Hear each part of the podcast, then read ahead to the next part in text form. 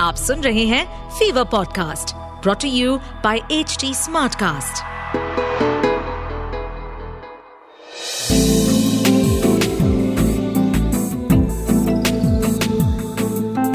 एक अधूरी कहानी एक अधूरी कहानी कहानी वाला देव के साथ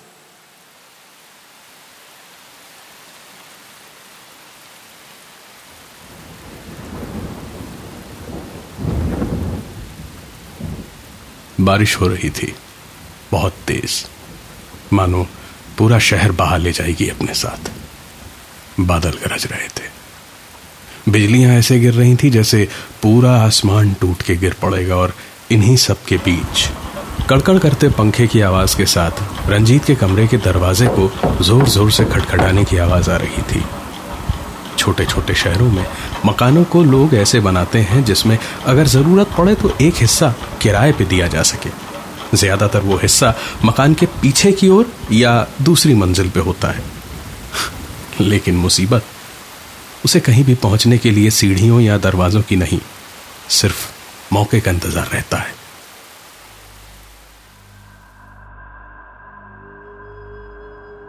रंजीत मेडिकल की पढ़ाई करने जौनपुर से लखनऊ आया था।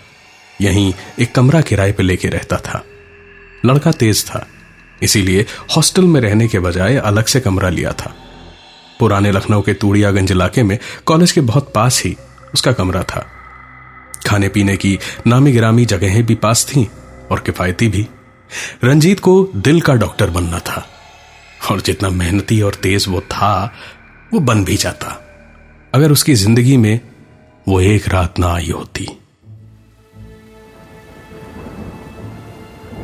रंजीत को लगा शायद मकान मालिक होंगे, या उनका लड़का। वो अक्सर आके बैठ जाया करता था, घंटों गप्पे लड़ाता था। माँ बाप से शायद बनती नहीं थी उसकी। कभी उससे बात नहीं करते थे। वो सामने भी हो तो ऐसे देखते थे जैसे उससे कोई लेना देना ना हो। रंजीत को बुरा तो लगता था, लेकिन किराएदार था, स्टूडेंट था, और यह कमरा न सिर्फ़ कॉलेज के बहुत पास था, बल्कि सस्ता भी था। लिहाजा माँ बाप से भी कुछ नहीं कहता था और उनके बेटे से भी अच्छे से बात करता था। खटखटाने की आवाज़ पाकर रंजीत ने जब दरवाज़ा खोला तो देखा वही था, मकान मालिक का बेटा शेखर। उम्र में रंजीत से शायद दो तीन साल ही बड़ा होगा, लेकिन लगता उससे चार पाँच साल छोटा था। वो भी डॉक्टर ही पढ़ रहा था, लेकिन कॉलेज में कभी दिखा नहीं। सीनियर था। शायद इसीलिए सामने से आके बात नहीं करता था। वैसे भी पाँच ही महीने हुए थे रंजीत को आए हुए। शेखर को अंदर बुलाकर रंजीत ने चाय चढ़ाई और लगे दोनों गप्पे लगाने। शेखर बड़ा ही खुश मिजाज था। बात बात पे मज़ाक करता था हंसने हंसाने में लगा रहता था और रंजीत की तरह वो भी दिल का ही डॉक्टर बनना चाहता था। और रंजीत की पढ़ाई में मदद भी बहुत किया करता था। बड़ा तेज था वो भी। उसे देख देख कर यही सोचा करता था रंजीत की जब ये डॉक्टर बनेगा तो मरीज़ को शायद हंसा हंसा के ही ठीक कर देगा। दवाइयों की तो कोई ज़रूरत ही नहीं पड़ेगी। खैर, चाय उबल के गिरने लगी तो रंजीत झट से उठा और चाय छान के पलट के देखा तो शेखर वहाँ नहीं था। दरवाज़ा भी बंद था। रंजीत ने आवाज़ लगाई। शेखर भैया! शेखर भैया! तो कोई आवाज़ नहीं आई। रंजीत ने फिर पुकारा। शेखर भैया? शेखर भैया? फिर से कोई आवाज़ नहीं आई। बारिश अब थोड़ी सी धीमी होती दिख रही थी। बरसात के मौसम में चाय बने और पिए बगैर मेहमान चला जाए तो बड़ा बुरा लगता है। रंजीत ने सोचा कि शायद शेखर घर चला गया होगा तो उसे बुला लाए। कम से कम चाय तो पिला दे। रंजीत ने छाता उठाया और बाहर निकलने को हुआ ही था कि शेखर की आवाज़ अंदर से आई। अरे कहा चल दिया? अरे चाय कौन पिलाएगा भाई?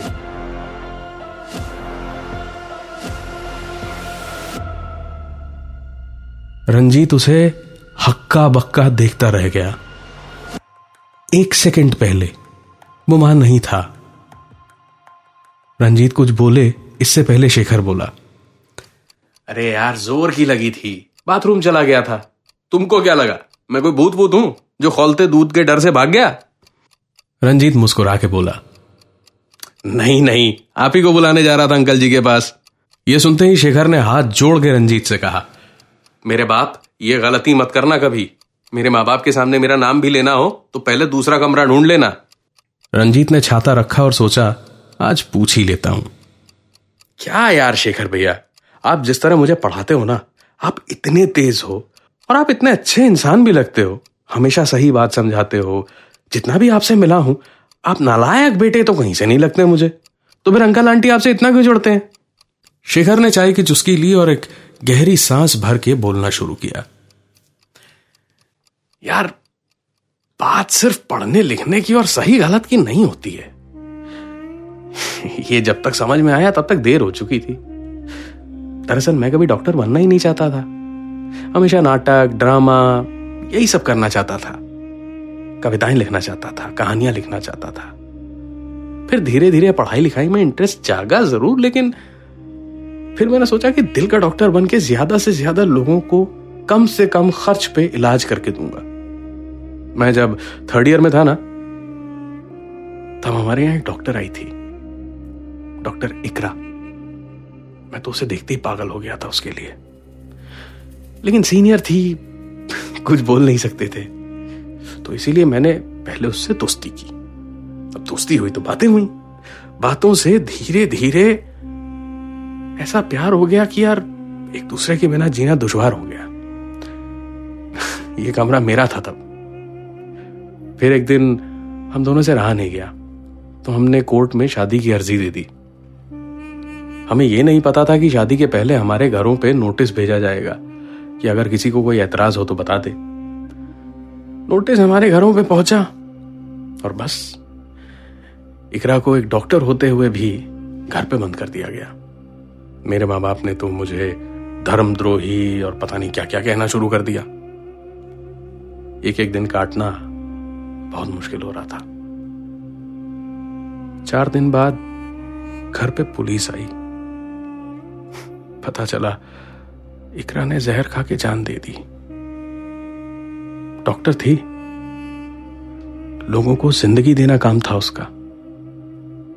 लेकिन अपनी ही खुशियाँ नहीं मिली तो खुद की जान ले ली उसने। रंजीत ये सब सुन के रुआसा हो गया। भरे गले से उसने पूछा, फिर? फिर क्या हुआ भैया? शेखर ने हंस के जवाब दिया अरे फिर क्या पगले? वो देख मेरा पंखा ऊपर, थोड़ा टेढ़ा है, आवाज़ करता है अजीब सी। रंजीत ऊपर आवाज़ करता हुआ टेढ़ा पंखा देख ही रहा था कि शेखर की आवाज़ गूंजी। इकरा की मौत की खबर आने के आधे घंटे के बाद ही पुलिस ने मेरी लाश इसी पंखे से उतारी थी।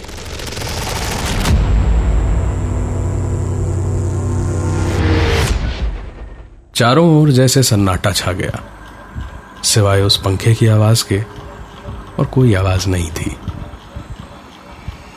रंजीत ने पंखे से वापस नज़र नीचे लाके देखा, शेखर वहाँ नहीं था।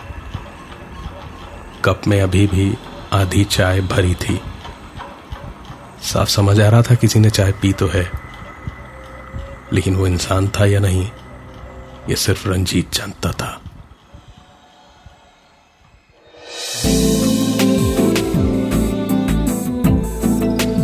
आप सुन रहे थे। एक अधूरी कहानी। कहानी वाला देव के साथ प्रेजेंटेड बाय फीवर नेटवर्क इस पॉडकास्ट पर अपडेटेड रहने के लिए हमें फॉलो करें एट एच डी हम सारे मेजर सोशल मीडिया प्लेटफॉर्म्स पर मौजूद हैं। और ऐसे पॉडकास्ट सुनने के लिए log on to W W W dot H D Smartcast dot com